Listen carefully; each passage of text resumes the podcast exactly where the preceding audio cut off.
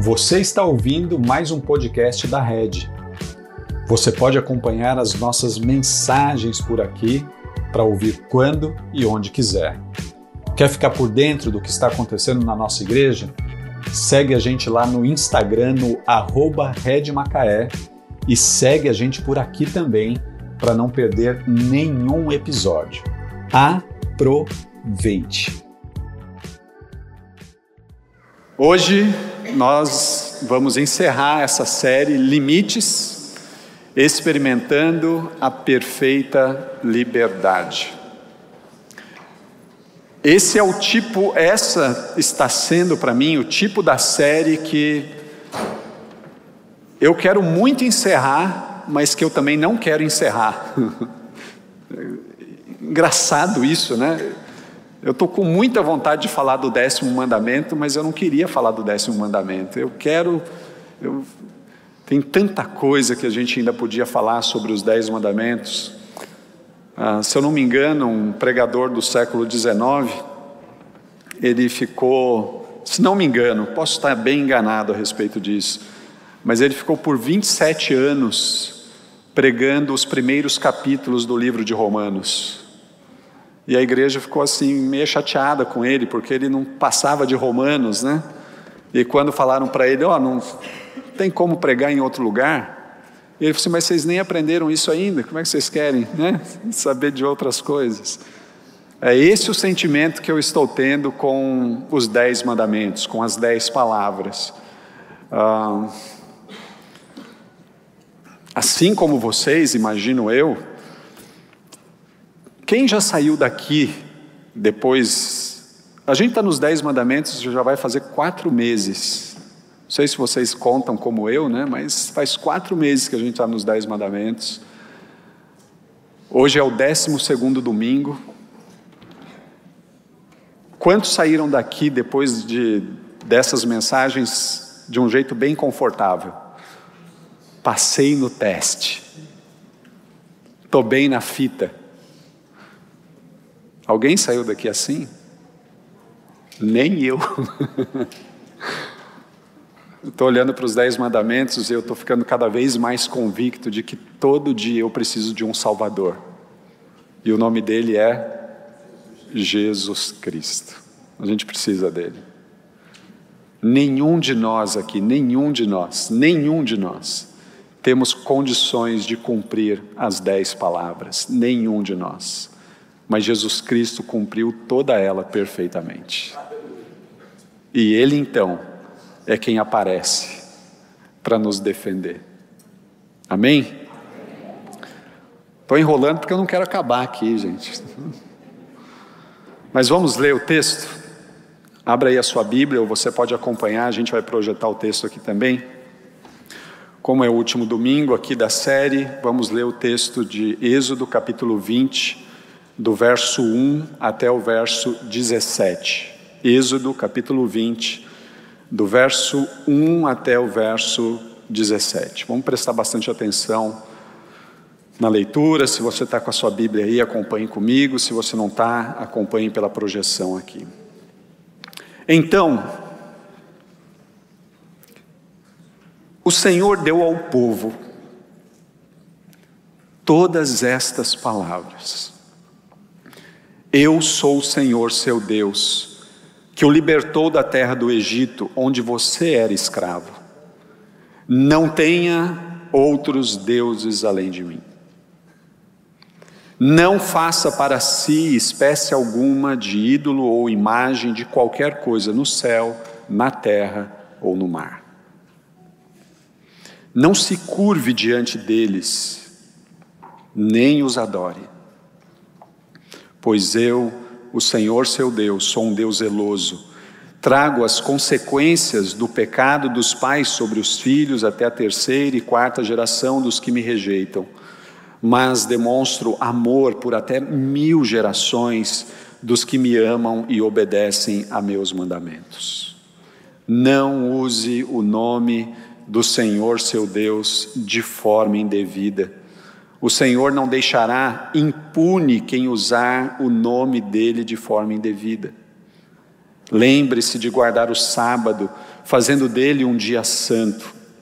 Você tem seis dias na semana para fazer os trabalhos habituais, mas o sétimo dia é o sábado do Senhor seu Deus.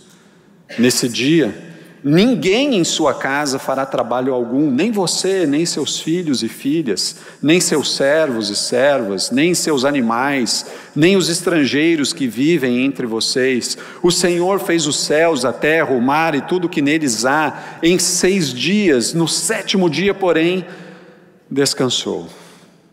Por isso, o Senhor abençoou o sábado e fez dele um dia santo. Honre seu pai e sua mãe. Assim você terá vida longa e plena na terra que o Senhor seu Deus lhe dá. Não mate, não cometa adultério, não roube, não dê falso testemunho.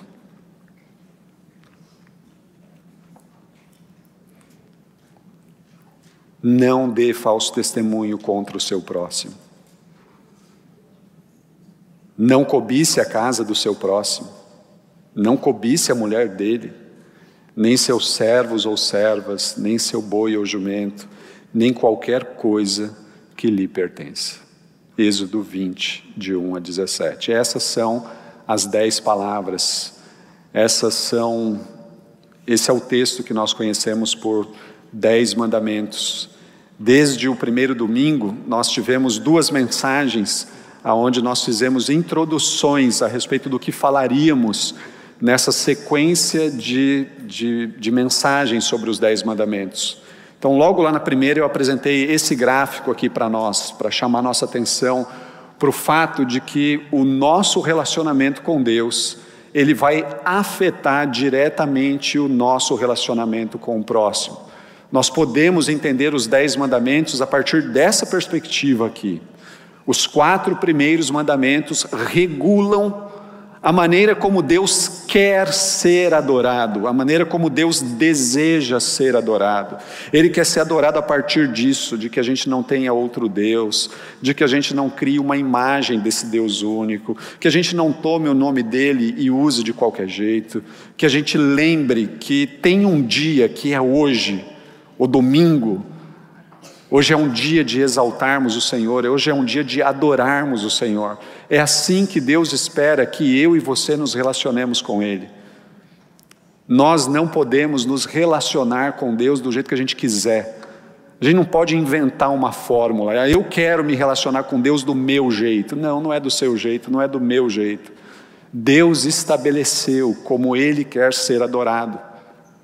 Agora, à medida que nós adoramos a Deus a partir do jeito que Ele quer ser adorado, isso vai ser refletido, isso é refletido diretamente nos nossos relacionamentos interpessoais, nos nossos relacionamentos horizontais. Assim sendo, o bom relacionamento com Deus nos leva a termos um bom relacionamento com o nosso próximo, a partir de um paradigma: honre as pessoas, honre o próximo, não mate, não roube, não dê falso testemunho. Então, esse daqui é o paradigma dos relacionamentos. Nós podemos desejar de relacionamentos interpessoais, mas se esse curso não passar por isso daqui, a gente não vai ter entendido nada.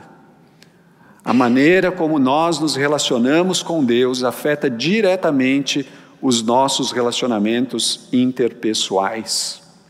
O nosso relacionamento com o outro depende do nosso relacionamento com Deus. Se o nosso relacionamento com Deus é ruim, o relacionamento com o outro vai ser ruim também. Na primeira carta, aqui no capítulo quatro, no verso vinte e vinte e um, ele diz assim: se alguém afirma, amo a Deus, mas odeia seu irmão, é mentiroso.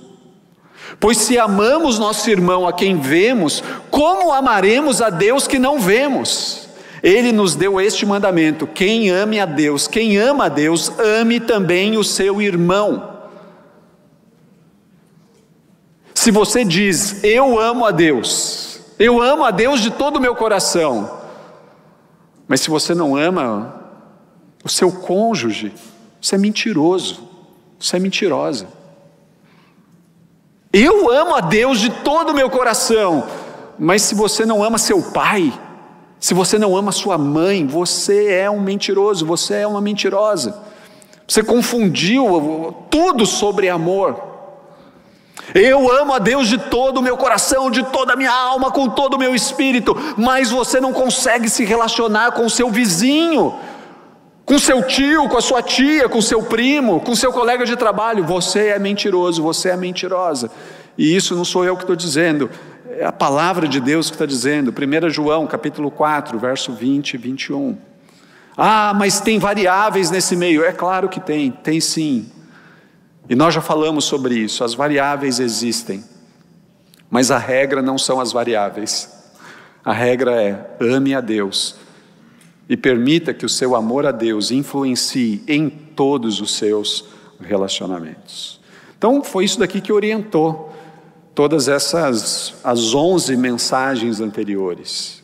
O nosso relacionamento com o outro, em qualquer esfera, depende do nosso relacionamento com Deus. Como está o seu relacionamento com Deus? Não tenho. É fajuto. Me relaciono com Deus três vezes por dia, quando levanto, quando almoço e quando vou dormir. Isso não é relacionamento com Deus. Isso é cumprir a regrinha. Levantei, orei, almocei, orei, fui dormir, orei. Isso não é relacionamento com Deus. Você não se relaciona assim com seu cônjuge, com seu pai, com seu irmão. Isso não é relacionamento, não se enganem. Mas queridos, o décimo mandamento é esse daqui. Verso dezessete do capítulo vinte do livro de Êxodo. Não cobice a casa do seu próximo. Não cobice a mulher dele. Não cobice nem os seus servos e nem as suas servas. Não cobice seu boi, não cobice o seu jumento, nem qualquer outra coisa que lhe pertença. Esse é o décimo mandamento. E existe uma razão do porquê esse é o décimo mandamento. Existe uma razão objetiva, existe uma razão clara. Esse mandamento, ele é um resumo do mandamento um, dois, três, quatro, cinco, seis, sete, oito e nove. O mandamento dez, a palavra, a décima palavra, ela resume os nove mandamentos anteriores. Na semana passada nós vimos que o nono mandamento, ele estava diretamente ligado com o sexto, com o sétimo e com o oitavo. Mas agora o décimo mandamento, ele nos conecta com todos os nove mandamentos anteriores. A síntese desse mandamento aqui é chamar nossa atenção para o seguinte fato: é impossível amar a Deus de todo o coração e o próximo como a si mesmo se você cobiça. É impossível amar a Deus se você tem inveja. É impossível amar a Deus se você tem um forte desejo dentro de você de ter aquilo que é do outro. Se você tem esse desejo, se você morre de inveja quando alguém fala para você: fui promovido no meu trabalho, você diz: nossa, que legal, mas lá dentro dizendo assim: por que que não fui eu? Alguém chega para você e fala assim: consegui trocar de carro e agora eu tenho o carro dos meus sonhos. E você diz assim: que legal! Mas lá dentro assim: tomara que bata, dê P T e não consigo comprar outro. É isso que esse mandamento está dizendo, é isso que é cobiça. Cobiça é olhar para o que o outro tem e tem um desejo tão grande dentro de nós que a gente fala assim: por que ele tem e eu não tenho? Mas aí a gente olha para esse mandamento e a gente pensa assim: ué, mas eu não cobiço a casa do outro, então eu passei no teste, a minha casa é melhor do que a dele. A gente vai fazendo checklist aqui no décimo mandamento. Volta um pouquinho, Kleber, por favor, para a gente acompanhar aqui. Eu não cobiço a casa do outro porque a minha casa é melhor. Eu não cobiço a mulher dele porque a minha é mais magrinha, a minha é mais bonitinha. Eu não cobiço nada que é dele. A gente não vive numa cultura escravagista, então eu não tenho nada que, que invejar de servo. Eu não tenho boi, eu não tenho jumento. A gente vai passando no checklist até que a gente chega no nem qualquer outra coisa que lhe pertença. E sabe o que, que cabe dentro de nem qualquer outra coisa que lhe pertença? O que, que cabe aí? Ah, como eu tenho inveja da inteligência daquela pessoa. Ah, como eu tenho inveja da altura daquela pessoa. Ah, como eu tenho inveja da cor dos olhos daquela pessoa. Ah, como eu tenho inveja do carro daquela pessoa. Ah, como eu queria aquilo para mim. Ah, se eu pudesse pegar aquilo para mim. Na verdade eu posso e eu vou pegar aquilo para mim. Sabe por que que o décimo mandamento está em último lugar? Porque é o décimo. Mas tem uma razão muito especial. Esse mandamento, ele está ensinando para nós que pecado não é apenas aquilo que é concretizado. O pecado acontece também numa esfera íntima, de coração, e aí ninguém passa no teste. Ninguém passa no teste.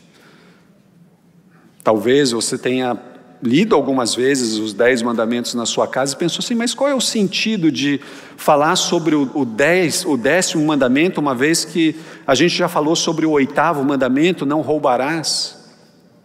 Faz todo sentido. O roubo uh, envolve uma subtração, roubar algo de alguém, mas quando a gente chega no décimo mandamento, a perspectiva é outra. O foco não está no ato, o foco está na intenção. Intenção. O foco está na intenção. A cobiça, gente, a inveja, é a internalização do oitavo mandamento.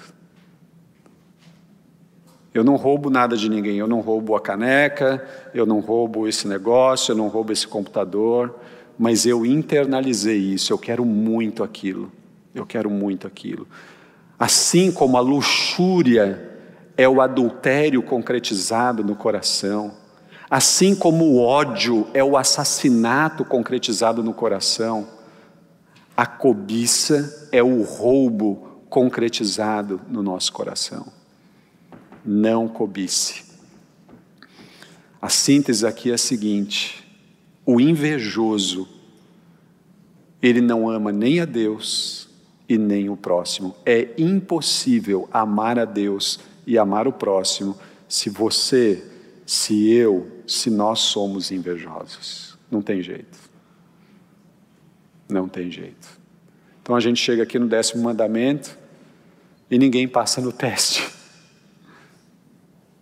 Ninguém passa no teste. Ainda mais quando a gente lê nem qualquer outra coisa que lhe pertença. Ninguém passa no teste. Se ninguém passa no teste, a gente precisa de um Salvador. O nome dele é Jesus Cristo. Jesus Cristo. Mas eu quero insistir mais para a gente entender essa questão da cobiça. Quando nós pensamos na cobiça, a cobiça, ela é um pecado gravíssimo.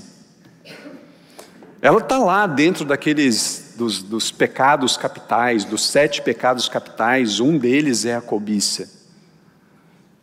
Ele é grave, a cobiça é um negócio grave. E eu gostaria que a gente entendesse, porque a cobiça ela se move em duas direções. Então a gente vai ver aqui quais são essas duas direções. A cobiça é algo tão grave, tão grave, porque quando nós cobiçamos, nós cobiçamos, nós desejamos aquilo que é do outro. Isso já está claro, sem dúvida nenhuma.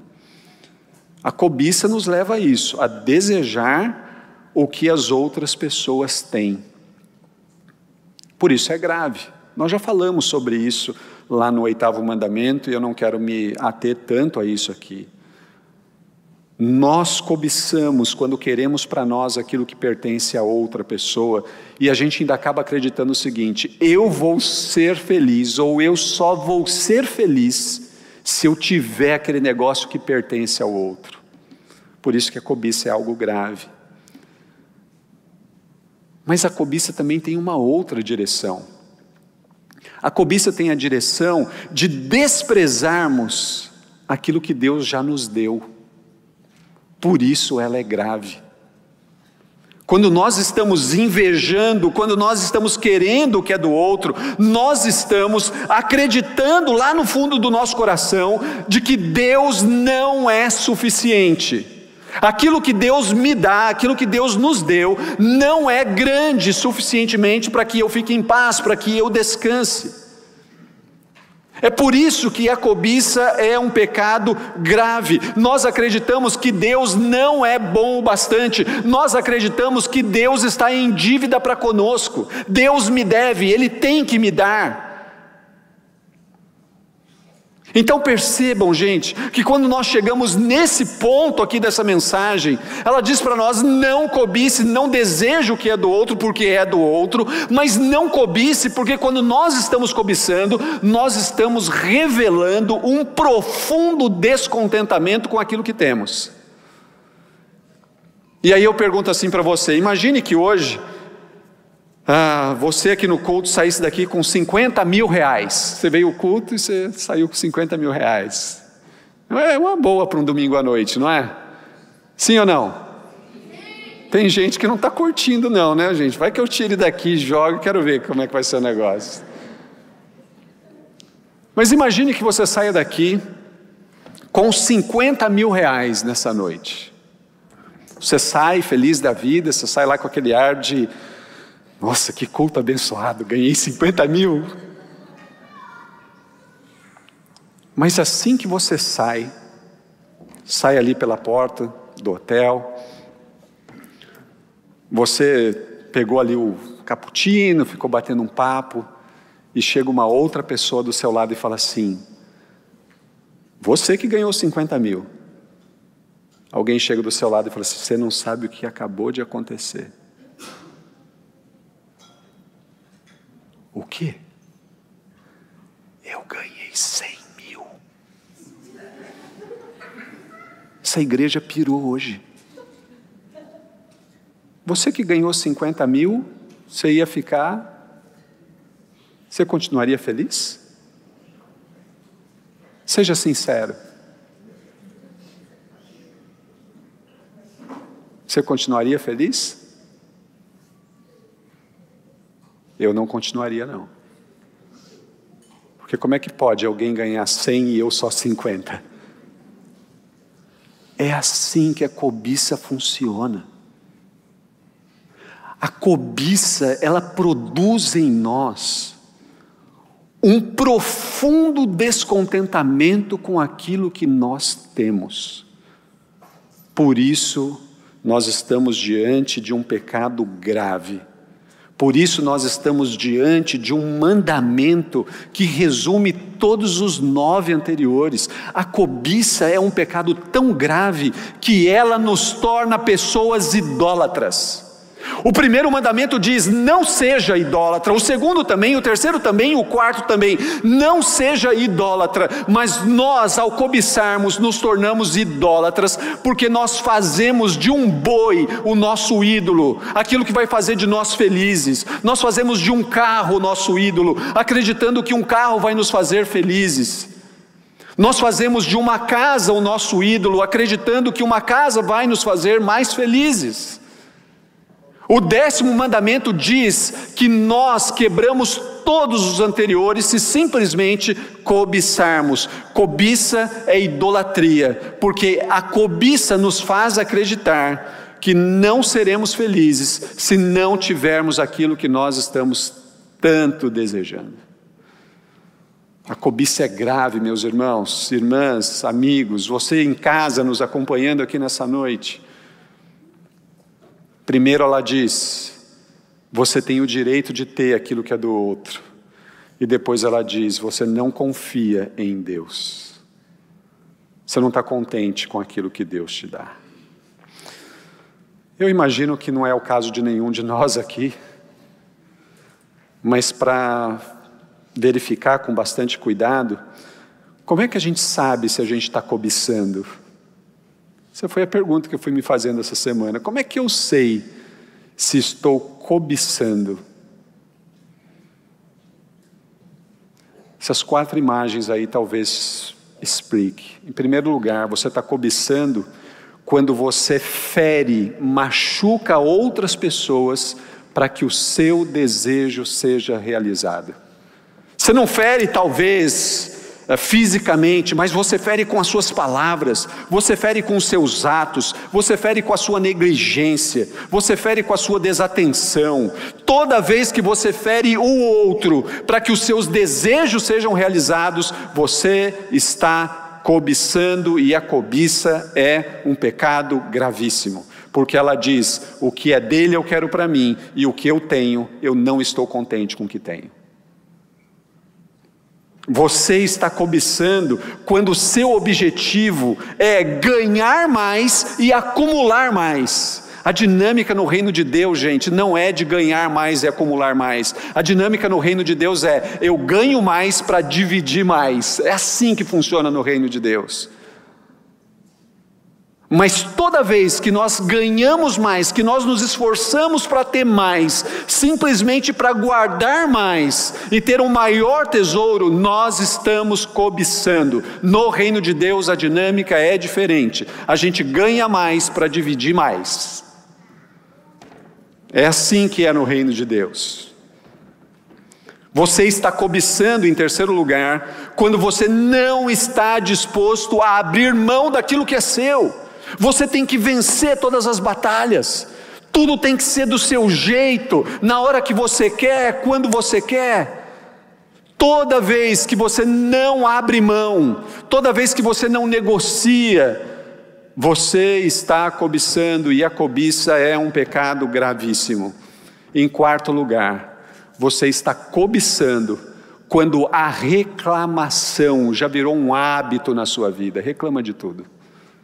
Nada está bom. Então, número um, você cobiça quando machuca o outro para fazer valer o seu desejo.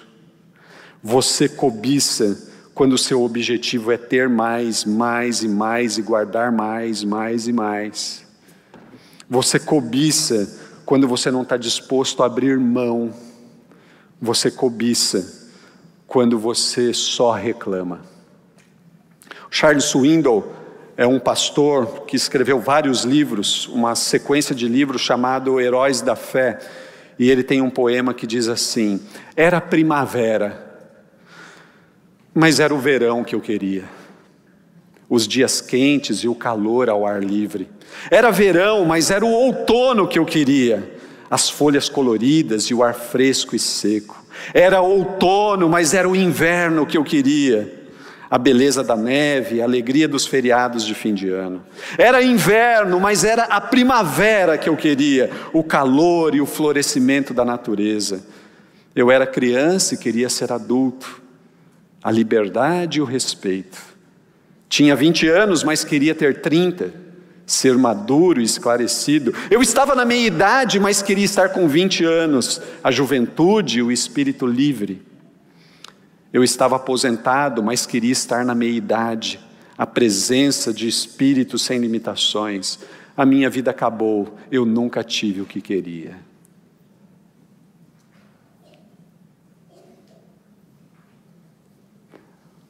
Quando a reclamação é um hábito na nossa vida,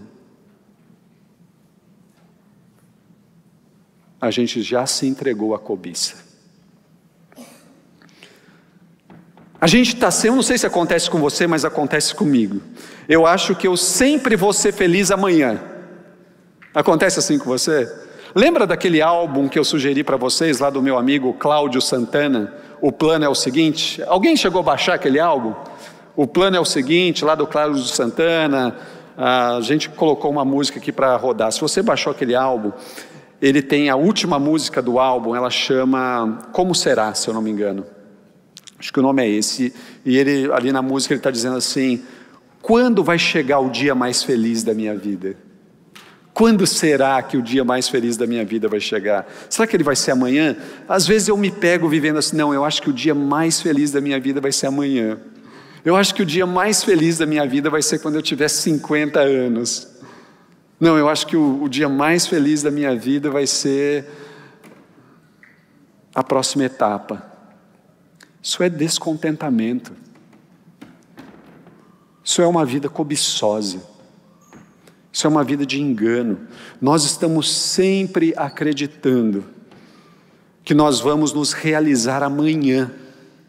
A gente está sempre acreditando que a gente vai se realizar na próxima etapa. A gente está sempre desperdiçando o presente. Nós estamos sempre desperdiçando a dádiva rara de encontrarmos felicidade, contentamento e satisfação hoje, domingo, quinze de maio de dois mil e vinte e dois. A gente está sempre desperdiçando isso, porque a gente acha que tem algo melhor no momento seguinte. Isso é um pecado, isso é cobiça. E isso afeta o nosso relacionamento com Deus, isso afeta o nosso relacionamento com o próximo. Como é que a gente foge disso? Como é que a gente sai disso? A saída para isso está em Cristo, a saída para isso está em Deus. A saída para isso está lá no conselho que Paulo deu a Timóteo, em primeiro Timóteo capítulo seis, do verso seis até o verso dez. Vejam o que Paulo escreve ali para Timóteo. No entanto, a devoção acompanhada de contentamento é em si grande riqueza. A devoção acompanhada de contentamento é em si grande riqueza. Afinal, não trouxemos nada conosco quando viemos ao mundo, e nada levaremos quando o deixarmos. Portanto, se temos alimento e roupa, estejamos contentes. Mas irmão, irmã, amigo, a gente tem muito mais do que alimento e roupa, não temos? Muito mais, muito mais, muito mais. Mas aqueles que desejam enriquecer caem em tentações e armadilhas e em muitos desejos tolos, desejos tolos e nocivos. A cobiça é isso, cobiça é um desejo tolo e nocivo. Não é errado termos desejos. Deus nos criou com desejos, foi Deus que colocou em nós o desejo. Mas o pecado distorce, o pecado desequilibra os nossos desejos, e aí então a gente tem que começar a tomar cuidado, porque desejos tolos e nocivos é o que nós chamamos de cobiça, de inveja, de ganância. Desejos tolos e nocivos nos levam à ruína e à destruição, pois o amor ao dinheiro é a raiz de todo mal, e alguns, por tanto desejarem, cobiça de novo, eu desejo tanto, eu quero tanto, se desviaram, se desviaram da fé, afligiram-se a si mesmo com muitos sofrimentos. Irmãos, irmãs, o que Paulo está dizendo para Timóteo não é, seja contente pelo contentamento. Ele não está dizendo assim, ó, nós somos obrigados, vocês são obrigados a serem contentes. Não, a razão de Paulo para Timóteo é, vocês precisam buscar o contentamento por conta de uma razão única, por conta de uma razão teológica. Nós devemos perseguir o contentamento, porque Deus, o nosso Deus, esse Deus único, o Deus das dez palavras, é um Deus provedor, é um Deus que provê a todas as nossas necessidades. Deus sabe de tudo o que nós precisamos, e Ele dá aos seus filhos tudo o que os seus filhos precisam. Portanto, eu tenho que ser contente, porque Deus é provedor. Ele conhece as nossas necessidades e Ele nos dá conforme as nossas necessidades. A razão de Paulo para Timóteo é o caráter de Deus, o caráter de Deus. Deus é provedor, há providência na pessoa de Deus. O que Paulo está dizendo para Timóteo é, os pobres, e aqui eu não estou me referindo à extrema pobreza, não estou falando disso, Paulo não está falando de extrema pobreza, mas o que Paulo está ensinando aqui é que muitas vezes os pobres Eles podem acreditar que a esperança deles está em ser rico, mas não, isso não é verdade. A esperança do pobre não pode ser a riqueza, a esperança do pobre não pode ser a riqueza. Às vezes o pobre acaba confundindo bens materiais ou falta de bens materiais com o julgamento de Deus. Tem pobre que desconsidera que não há bênção de Deus na pobreza, e eu não estou falando de extrema pobreza, eu não estou falando de miséria. Mas só que Paulo também está dizendo para Timóteo o seguinte: os ricos também podem ignorar o aspecto espiritual, presente, atuando. Tem rico que está consumido pelo sucesso de tal maneira que eles acabam confundindo que riqueza material é sinônimo de riqueza espiritual, riqueza material é sinônimo de bênção de Deus. Isso não é verdade, e Paulo está dizendo isso daqui para o Timóteo: Timóteo, exorte o rico a não confundir as coisas, e exorte o pobre a não colocar a esperança dele nas riquezas. Então, meus irmãos, irmãs, amigos, não se trata de ser rico ou de ser pobre, se trata de como nós estamos olhando para o Deus das dez palavras. Ele é provedor, ele conhece a necessidade dos seus filhos, e nós devemos confiar nela. Peço sua atenção, eu quero ler aqui para nós um texto da Ruth Manuz. A Ruth Manuz é uma advogada que escreve muito bem, e ela tem esse texto que chama A Triste, a triste Geração que Virou Escrava da Própria Carreira. Atenção. Era uma vez uma geração que se achava muito livre. Tinha pena dos avós que casaram cedo e nunca viajaram para a Europa.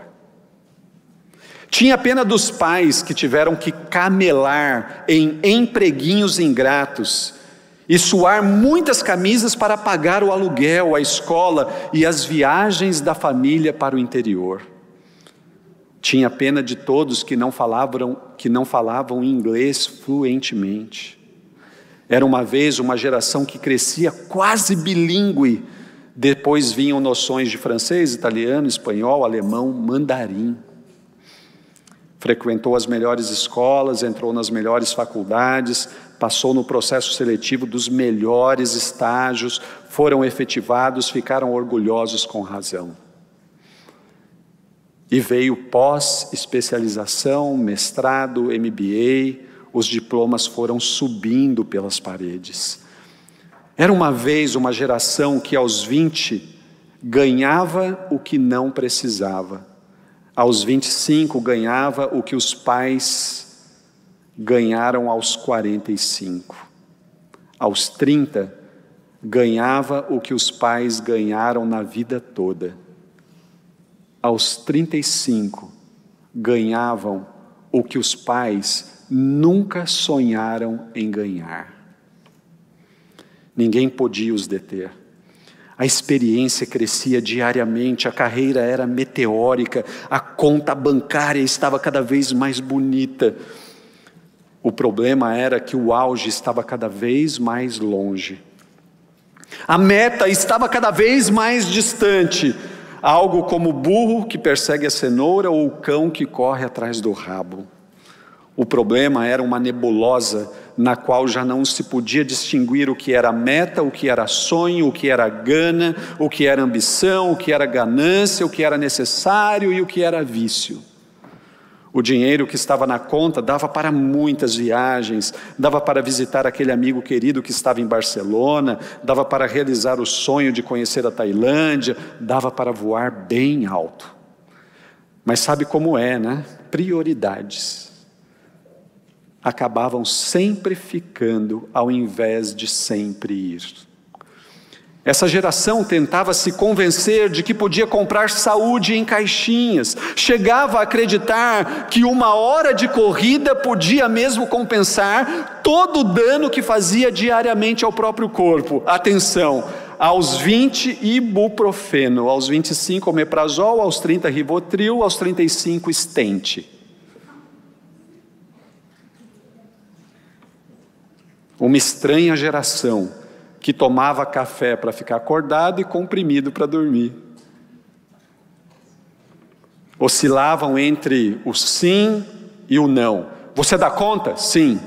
Cumpre o prazo? Sim. Chega mais cedo? Sim. Sai mais tarde? Sim. Quer se destacar na equipe? Sim. Mas para a vida costumava ser não.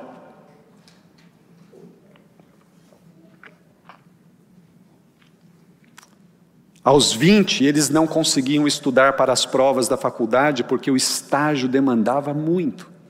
Aos vinte e cinco, eles não foram morar fora, porque havia uma perspectiva muito boa de promoção na empresa. Aos trinta, eles não foram no aniversário de um velho amigo, porque ficaram até as duas horas da manhã no escritório. Aos trinta e cinco, eles não viram o filho andar pela primeira vez. Quando chegavam, ele já tinha dormido, quando saía ele ainda... Desculpa, quando chegavam ele já tinha dormido, quando saíam ele não tinha acordado. Às vezes choravam no carro e descuidadamente começavam a se perguntar se a vida dos pais e dos avós tinha sido mesmo sido tão ruim como eles pensavam. Por um instante chegavam a pensar que talvez uma casinha pequena, um carro popular dividido entre o casal e férias em um hotel fazenda pudessem fazer algum sentido.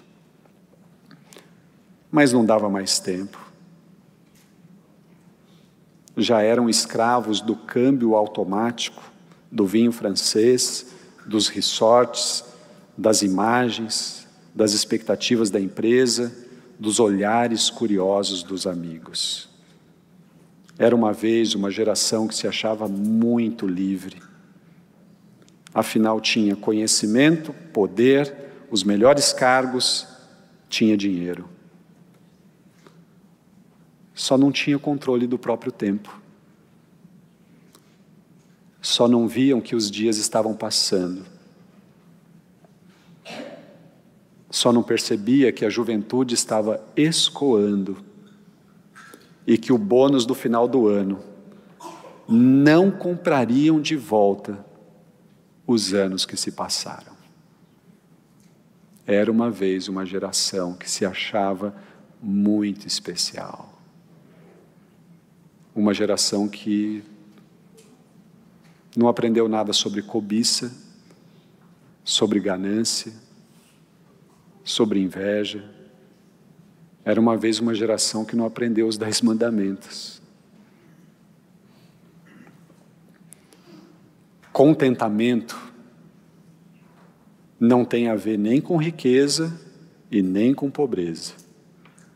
Cobiçar é pecado tanto para o pobre quanto para o rico. Dá uma olhadinha comigo no ciclo do contentamento. Porque talvez você... Talvez você pertença a essa geração. Então a gente tem que aprender alguma coisa sobre contentamento. O décimo mandamento.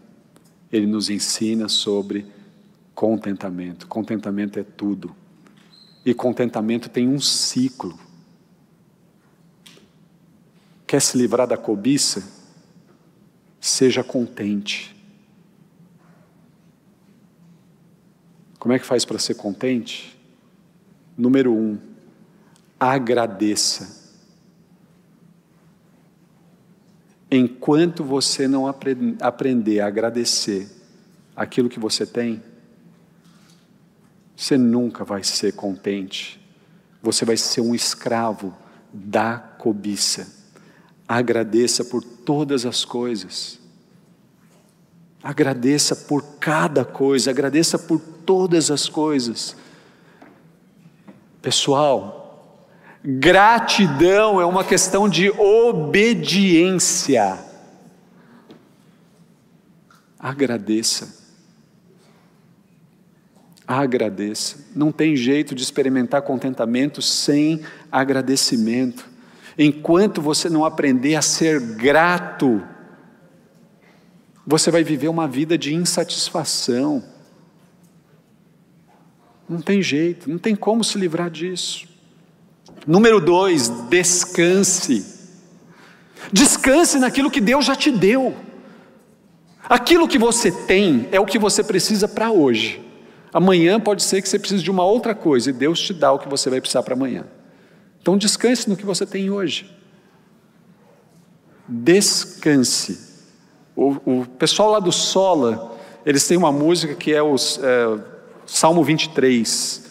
E eles dizem assim: aquilo que eu não tenho, eu não preciso. Já ouviram essa música? Aquilo que eu não tenho, eu não preciso. Então descanse. Se você não tem algo, descanse, você não precisa. A gente vê isso perfeitamente na vida de Jesus. Deus é o Deus de toda providência, e toda providência é dada ao Senhor Jesus Cristo. O Senhor Jesus Cristo é aquele que nos dá força, nos dá condições para vivermos a cada dia. O Senhor Jesus Cristo é provedor para todos aqueles que creem nele. Número três, no ciclo do contentamento, é satisfaça-se com pouco. A gente tem que aprender a estar satisfeito com pouca coisa. Porque se a gente está satisfeito tendo muito, o dia que a gente tiver pouco, a gente fica desesperado. E tem gente que é escravo do muito.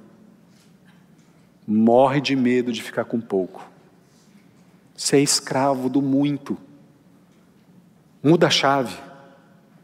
Satisfaça-se com o pouco. Tinha lá um, um documentário na, na Netflix, eu não sei se tem ainda, mas era uh, um dólar para viver por um mês.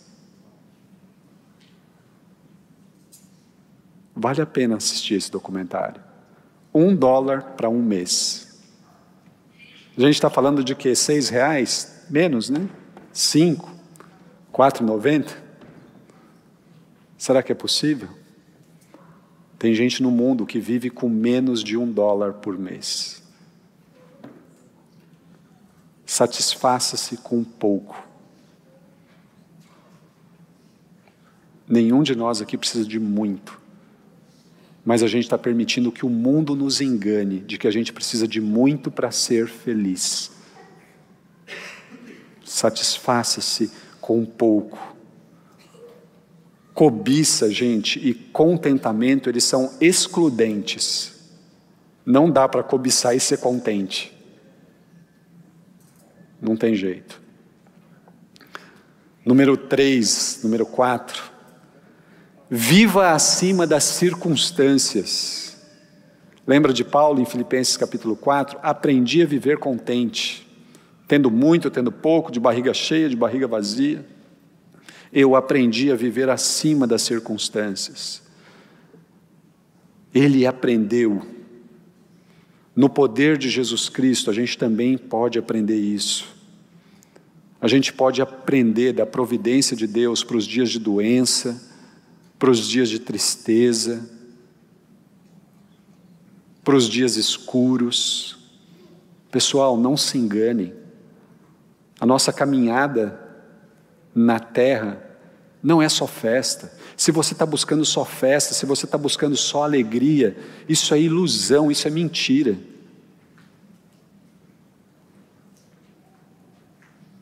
Se você tem uma vida normal, tem dia que você está triste, tem dia que você curte uma depressão horrível. Se você é normal, tem dia que você chora e não sabe por que está chorando.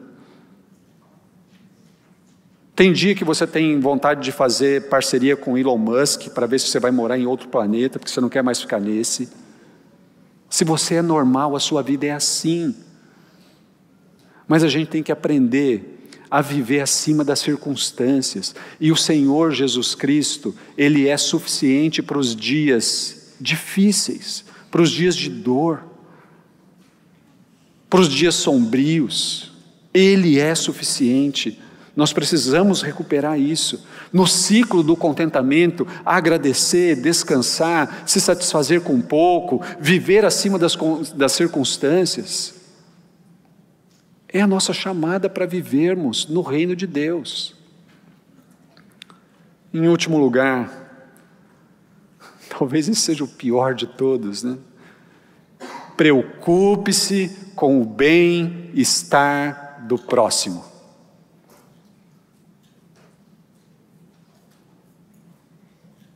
A gente está vivendo numa cultura ególatra.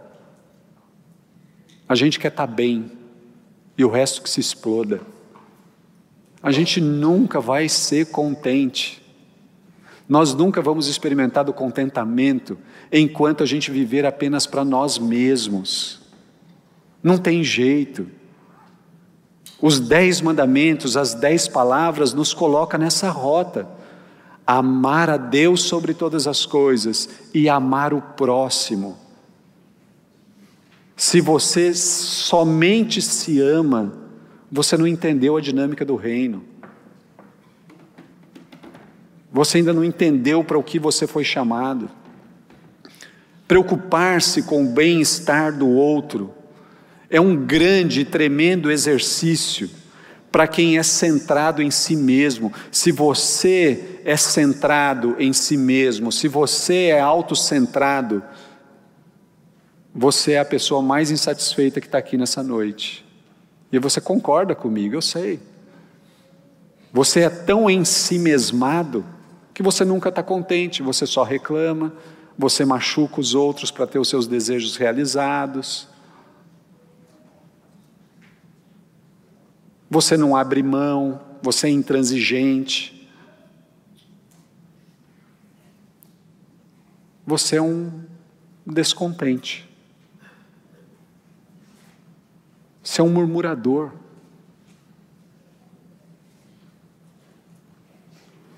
O Senhor Jesus Cristo, lá em Atos capítulo vinte, verso trinta e cinco, ele diz assim, o Senhor Jesus Cristo em Atos não, o apóstolo Paulo, em Atos capítulo vinte, verso trinta e cinco, ele faz menção a uma palavra de Jesus, e a menção que ele faz é Jesus dizendo, existe maior bênção em dar do que em receber. Foi o Senhor Jesus que disse isso. Então a gente não pode ser autocentrado no reino de Deus. Você não é chamado para viver para si. Você é chamado para viver para Deus, olhando para o outro. É esse o chamado. Então, gente, olha aí o ciclo do contentamento. Todos nós temos muitas razões para agradecer. E se você não acredita nisso, lição de casa. Efésios capítulo um, de quatro a onze. Nós temos ali, para agradecer, nós fomos eleitos em Cristo. Em Efésios um, de quatro a onze, nós fomos redimidos por Cristo. Ele nos deu uma herança, nós fomos justificados por Ele, nós fomos chamados por Ele. Ele nos deu um selo. Ele nos deu Cristo para que a gente pudesse perseverar. Nós temos pelo menos sete razões para sermos totalmente agradecidos. Efésios capítulo um, de quatro a onze. Todos nós aqui, do mais novo ao mais velho, do mais pobre ao mais rico, todos nós temos infinitas razões para sermos gratos, para vivermos uma vida de gratidão. Mas somente Cristo, somente em Cristo, nós vamos experimentar a perfeita liberdade. Não tem outro lugar. Então você olha comigo para os dez mandamentos, para as dez palavras, e a gente poderia ler assim, não adore outro Deus, é o que a lei diz, mas a graça diz assim, em Cristo nós amamos apenas um, um único e verdadeiro. A lei diz, não faça para si imagens, mas em Cristo nós enxergamos a imagem do Deus perfeito. A lei diz, não use o nome de Deus em vão, a graça diz, em Cristo nós santificamos o nome de Deus. A lei diz, guarde o sábado, em Cristo nós encontramos o verdadeiro descanso. A lei diz, honre o pai e a mãe. Em Cristo nós honramos todas as autoridades. A lei diz, não mate. Em Cristo nós celebramos a vida. A lei diz, não adultere. Em Cristo nós somos leais aos nossos cônjuges. A lei diz, não roube. Em Cristo nós aprendemos a doar e partilhar. A lei diz, não dê falso testemunho. Em Cristo nós aprendemos que sim é sim e não é não. A lei diz, não cobiça. Em Cristo, nós temos todos os motivos do mundo para sermos gratos. Amém? Amém? Vamos terminar os dez mandamentos então. Os dez mandamentos, eles foram dados naquele contexto onde o pessoal tinha saído do Egito. E eles estavam no deserto. Moisés, ele sobe uma montanha, e lá naquela montanha Deus entrega para ele as duas tábuas. E eu já falei aqui para vocês que eram duas tábuas com as mesmas coisas escritas. Uma iria ficar com o legislador e a outra seria colocada na Arca da Aliança. Quando Moisés, ele desce daquela montanha, ah, e quando o povo começa a ouvir o que tinha naquelas tábuas, vejam o que o texto final diz, Êxodo capítulo vinte, dezoito a vinte. Quando o povo ouviu os trovões,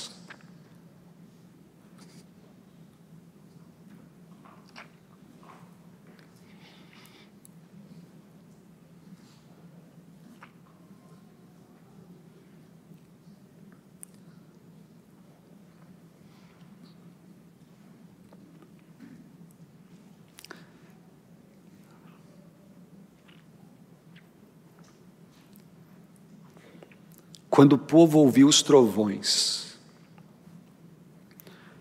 e o som forte da trombeta, e quando viu o clarão dos raios e a fumaça que subia do monte, ficou à distância tremendo de medo. Disseram a Moisés, fale você conosco e ouviremos, mas não deixe que Deus fale diretamente, pois morreríamos.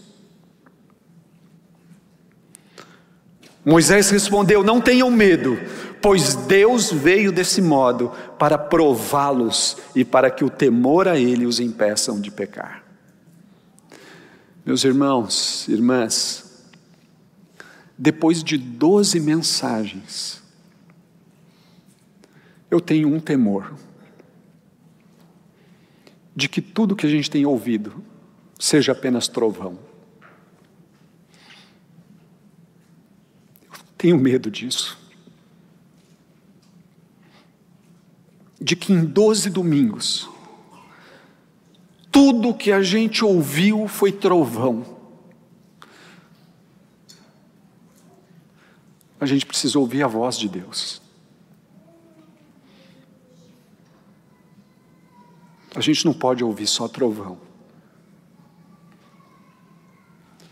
Eu tenho medo de que depois de doze domingos, tudo o que a gente esteja vendo é um clarão. Mas a gente precisa ver Jesus.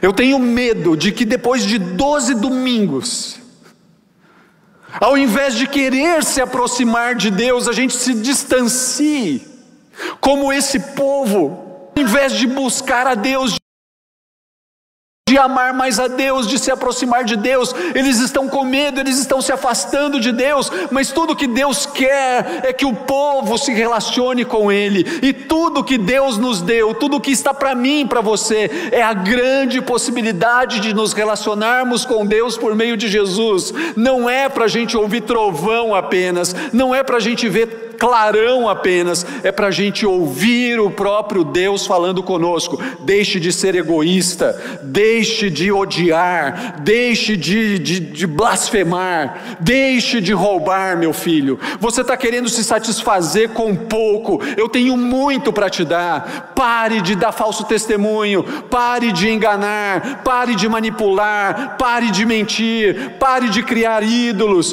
pare, meu filho, pare, isso te deixa cansado, isso te esgota, você está querendo se contentar com pouco e eu amo você. Nós não podemos sair de dez mandamentos, depois de doze domingos, apenas ouvindo trovão. A gente precisa sair daqui ouvindo o que Deus tem para falar para nós. Se você sair daqui, eu ouvi um trovão, o pastor atropelou a igreja com os dez mandamentos, eu perdi meu tempo e você perdeu o seu. A gente precisa ouvir a Deus. O que, que Deus está te ensinando, o que, que Deus está falando para você. Em paralelo rico, no Evangelho de João, no capítulo doze, acontece a mesma coisa. O capítulo doze do Evangelho de João é quando o Senhor Jesus, ele é ungido em Betânia, aquela mulher lá que vai, quebra o perfume, derrama no pé de Jesus, Judas fica indignado, porque custava trezentos denários aquele perfume. O Senhor Jesus, ele... Ele, ele vai para Jerusalém, em Jerusalém o povo recebe Jesus como se fosse um verdadeiro rei. Posteriormente aquelas mesmas pessoas manifestam uma incredulidade a respeito de Jesus, mas Jesus, compassivo, misericordioso e amoroso, ele começa a ensinar aquelas pessoas. E à medida que Jesus ensina aquelas pessoas, lá no Evangelho de João, no capítulo doze, no verso vinte e nove, a gente lê assim: quando a multidão ouviu a voz, alguns pensaram que era um trovão.